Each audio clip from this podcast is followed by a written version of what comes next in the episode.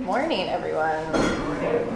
It is very good to be back here with you all together in person. Last weekend, I uh, preached to an empty sanctuary, like a video camera in an empty sanctuary, and I am very grateful for online church, but there is something different and wonderful about being in person and seeing people's faces. Um, and I think because I think of sermons as conversations, and when I can see people's reactions, we can kind of have that back and forth. Um, I really appreciate it. And I think maybe this sermon today, more than others that I preached here, I really think of as a conversation because I don't think as a guest speaker it's my place to come here and tell all of you why you are here this morning or why you should be here or how you should feel about what the worship experience is. I think that's something that's. Um, personal and also kind of communal. And I'm really interested after the service in hearing all of you tell me what worship means to you and why you come here on Sunday mornings and what it means to be uh, in this space. So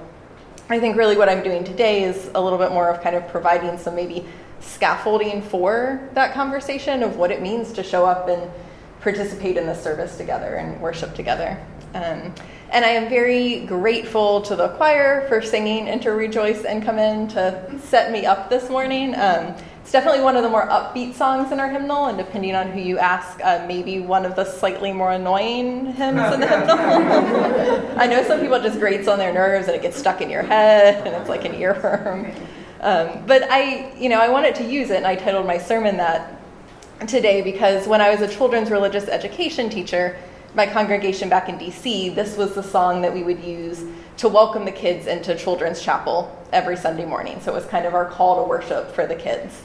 Um, before splitting up by age group into different classrooms for the lessons and activities, all of the kids would gather together in the resource room in the basement of the church and participate in basically a mini version of the service that all of the adults were having um, upstairs. And the church I attended was a big church. It had was an old church. It had really high ceilings and balconies and like a big organ in the back. Um, a very imposing pulpit. You kind of had to walk upstairs to get to the pulpit. Um, we had a very large choir, a lot of very talented musicians, um, several clergy who were robed and would kind of sit behind the pulpit. Um, a few hundred people at every service. So it was all very professional and kind of well oiled and awe inspiring. Um, and then, meanwhile, with the kids, we were down in this low ceilinged resource room, which was cluttered with art supplies and um, dress up. And we would be lucky to get through that first verse of Enter Rejoice and come in without some kind of interruption, right? Without a kid who needed to go to the bathroom or thought maybe this was a good time to climb up on a chair and test their power of flight. um, I remember one particular Sunday we would do have like a very kind of brief moment of prayer or meditation with the kids. And our religious education director would chime a bell, and she would get up and instruct all of the kids to sit quietly and think about anyone in their life or the world maybe that they thought who might need our love and care. And just kind of sit quietly and think about that person or those people. And then when she would chime the bell again, if they wanted to, they were invited to say that person's name out loud. And that was kind of how we did prayer with the kids. And I remember this one Sunday, this little boy, I watched him close his eyes and kind of scrunch his face up in concentration as he was trying to think of the people that he wanted to pray for. And when she chimed the bell, he yelled out, I don't know. and that's how like most of these kid services were. They were funny, they were chaotic, they were full of squirming and giggling and fighting over who got to light the chalice that day. They were always imperfect, they were rarely peaceful, but yet, while I was there, I knew without a shadow of a doubt that this too was worship. It was just as valid and just as deserving of that name as the more polished production that was happening in the sanctuary on the floor above us. I think I've been thinking about that story a lot lately, um, particularly as the pandemic has stripped down and shifted our ways of worshiping. Every time there is a Zoom glitch in virtual worship or a last minute adjustment in the order of service because of a COVID exposure, um, whenever I feel a little sad that the hymns don't sound quite as good without the full choir and congregation joining in song, um, you know, those moments where it feels like worship is somehow ruined or made less sacred or less holy when this kind of man behind the curtain is revealed. Those times where I'm like, please pardon this interruption in the prayer while we attend to some technical difficulties in those moments, I find myself thinking back to those chaotic, imperfect children's chapel services. Like, what was it that made them feel worshipful despite everything that was going on? I think, put more fundamentally, the question is what is a worship service anyway? What are we all doing here together on the Sunday morning and every Sunday morning? And why? And it strikes me, I think, that the middle of winter during a global pandemic is actually a really good time to ask these kinds of questions. Writer Madeleine L'Engle once wrote that winter reveals structure, meaning that when the trees are stripped bare of their leaves and blossoms, we can see what's underneath the branches and trunk that support all of the colorful beauty. Only as the structure is firmly there, she continues, are we able to dress it with the lovely trappings of spring. Collectively, and for churches in particular, the pandemic has been kind of a metaphorical winter, with the tree of congregational life stripped of its many blossoms and leaves, coffee hour and shared meals, the rich sound of choir and congregation joining together in song, the laughter of children during a particularly funny story for all ages. But I think the blessing in it, if there is one, is that it gives us a chance to see anew the branches that support congregational life. So I've really found myself repeatedly turning to these just very basic fundamental questions about the definition and purpose of religious community. And at the congregations that I'm privileged enough to get to preach at, I've been trying to encourage folks to ask those questions along with me. To use this literal and metaphorical season of winter as a time for deep reflection and renewed commitment to the branches supporting our Unitarian Universalist faith. So, what does it mean to worship together as Unitarian Universalist? To show up to service on Sunday mornings? I think, especially as people who come with different names and understandings of the divine. You know, a traditional understanding of worship is giving glory to God just doesn't work for most or all of us. So, what are those ma- most basic threads that connect the elaborate sanctuary services of my home congregation to the cheerful chaos of the children's chapel services and the warm and deeply thoughtful way you all gather here on Sunday mornings? Think to start, I would invite us to turn back to the cheerful and annoyingly catchy lyrics of hymn number 361 for answers. As you heard, the first verse of the hymn reads Enter, rejoice, and come in. Today will be a joyful day. Enter, rejoice, and come in. This line has always struck me as a little odd. I don't know if anyone else feels this way and like kind of out of order. It's like we enter and then we rejoice and then we come in but come into where? Like I thought we've already entered. and I won't speak for the song's composer, Louise Ruspini, but the more time that I spend with these seemingly simple but kind of confusing lyrics, the more they begin to make some sense to me as the first steps of worshiping together. Enter, rejoice, and come in. We show up, we affirm that it is good to be together, and then we come into a sacred covenantal space. And that first part, that showing up part alone, I don't think is to be overlooked. And these days it is pretty unusual. Although anthropologists and historians and theologians will tell you that the impulse to worship is innately human, according to a Pew survey, only 36% of Americans do so regularly within a religious community.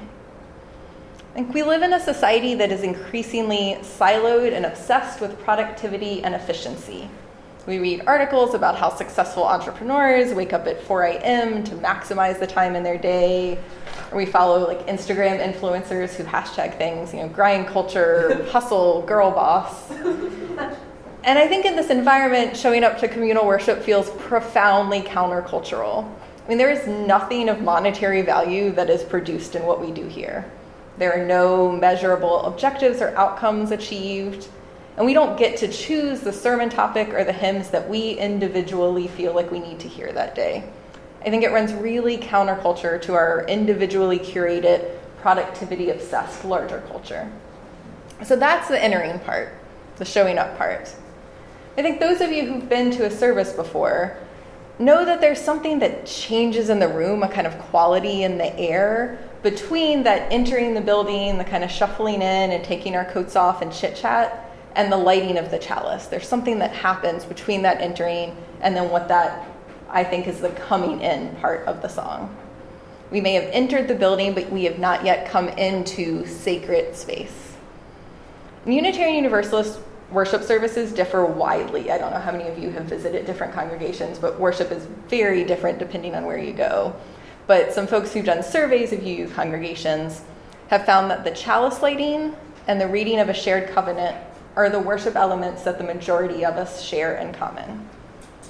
And I think it's through these ritual acts that we consecrate the space and time as holy, and that we affirm we are entering into this holy time together as a community that is accountable to one another and accompanying each other on this journey. I think this is the thing that separates our communal worship from our more individual spiritual practices or isolated spiritual experiences. The private morning meditations or the hikes up to a mountain to feel in touch with the Spirit. Um, those are important and they are transformative. I'm not discounting them, but I think that there's something different. It's through communal worship that we remember, in the words of Ram Dass, that we are all just walking each other home. And this is why I often start sermons or open worship by saying, It is good to be here together today. Because it is so good that we do not have to be on this journey alone. Enter, rejoice, and come in. We are here in the sacred space together. And the second verse, as you heard earlier, goes, Open your ears to the song. And this one feels really important to me because I think one often overlooked understanding of what worship is is as a space an opportunity and time to listen. We don't have a lot of spaces in our world devoted to really deep listening, and I think worship is one of them. It's a space to listen to voices that aren't our own, whether that's through diverse readings and sermons and hymns or testimonies from fellow congregants. It's also a space to listen to the voices that we hear best in silence the still small voice inside us, the divine voice that breaks through the quiet. And it's a space to hear meaning that can't be expressed in words through music and ritual, whether it's singing hymns or lighting candles or placing stones. But verse 3 reminds us that listening is only part of the equation. If our ears are open, but our hearts are closed, those voices are just going to go one in, go in one ear and out the other without actually moving our souls. That is why verse 3 implores, Open your hearts, everyone. I think worship is a time to let ourselves be tender and open and malleable this idea of opening your heart is curious to me because I feel like, and I don't know if you'll agree with me here, um, but I feel like it has both kind of an active and a passive connotation to it, right? Open is an active verb, it's a thing that you have to do. Um, but at the same time, there's a sense that when you open your heart, you're letting others inside, you're kind of letting this experience work on you and change you. Um, letting things move you that you can't control or contain. It's an active choice, but a really vulnerable one. And I think of worship in much the same way. You know, it requires us to show up. Our presence is necessary and foundational. It's not a performance that we consume, but a thing we are actually taking part in and co creating together just by witnessing it, whether we have a leading speaking role in front of the congregation or not. And this is what is implied in the etymology of the word liturgy, which comes from the Greek phrase meaning the work of the people, or the Christian idea of worship as where two or three are gathered. So I think in that way, through this kind of combination of the active and the passive, worship serves as a template for opening our hearts. With our active presence here, we become ready to receive new gifts and insights. And when our hearts are open, we have more room more room for other people, for different ways of experiencing and naming the divine, for new questions. There's more room to hold uncertainty and contradictions, and pain and grief and joy. When our hearts are open by worship, we are able to more easily carry everything this life, this being human, requires us to carry and we can do so with more ease and more compassion. And finally, the song ends with the words, Don't be afraid of some change. The hope is that by showing up, by making space for listening and opening our hearts to what we hear, we are changed and also feel renewed commitment to create change in the world. I think this last component of worship is best demonstrated through a story that UU theologians and ministers Rebecca Parker and John Buehrens share in their book, A House for Hope. They write The people of Le Chambon, a small village in France, harbored hundreds of Jewish children during World War II. Years later, when they were visited by one of the children, now a grown man, who had been sheltered there, he found himself asking why that village had sheltered Jewish children when so many others had not. He found his answer in observing their simple worship practices. See, this was a Huguenot Protestant village, a religious minority accustomed to struggling to survive. They regularly gathered to sing hymns, to recall the faith of ancestors who had held fast to the spirit of love even in times of trial, to offer thanksgiving, and to pray for one another. When he asked them to explain, they said that they could not imagine responding in any other way. It was simply the shape their souls had. Their ways of worship had formed them for courage and for resistance. So, for me, these are the most basic branches of worship. We show up, we affirm the goodness of our covenant together, we consecrate the space and time we are sharing as holy, we listen, we open ourselves up to what we are hearing and we let ourselves be changed by it. The rest of it, the order and number of songs and debates about when to light the chalice, or how long to pause for silent prayer, or whether clergy should wear robes or stoles, all of that is just the pretty blossoms that will drop and wither and rebloom throughout the seasons. So, why share this message with you this morning? So, what? I think first I do it as a reminder that what we do here matters. So I hope that you will remember this one Sunday when it's rainy and you have too much work to do and it would be so much easier to just stay home. Showing up here matters, even if we can't measure how and why with some kind of strategic goal or production quota. But the other reason, I think the maybe more timely reason, is because this is a deep and profound way to worship but it is also one that offers a lot of flexibility and expansiveness and room for imagination. And it allows us to meet people where they're at. See, the way my religious education kids showed up and did these four things looks very different from the way we have this morning or the way my church in DC is doing so right now on the East Coast. And that's good. Unitarian Universalists have a long history of examining and revising worship so that it meets the needs of changing times and changing people while still holding fast to our principles and values. I mean, after all, our faith tradition descends from Puritans who, for all of their faults, were certainly liturgical reformers. UU ancestor Ralph Waldo Emerson delivered his famous Divinity School address to a group of graduating Unitarian ministers in 1838 but save some formal and dated language, it feels like it could have been written last week by people bemoaning the decline in church attendance in the US. Nearly 200 years ago, he declared, What hold the public worship had on men is gone or going. 200 years ago.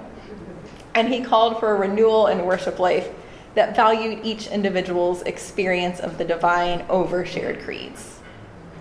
I think more recently, as UUs, we've attempted to incorporate worship elements from the many sources and traditions that make up our rich tapestry of faith, and then we have re examined those attempts in light of concern over cultural appropriation.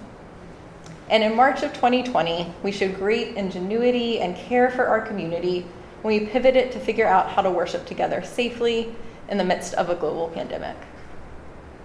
We are living through very complicated times as a church going people. Church attendance in the US continues to decline, and congregations struggle to figure out how to bring in new members and young people. We all have whiplash from the constant pivoting as we navigate wave after wave of this pandemic.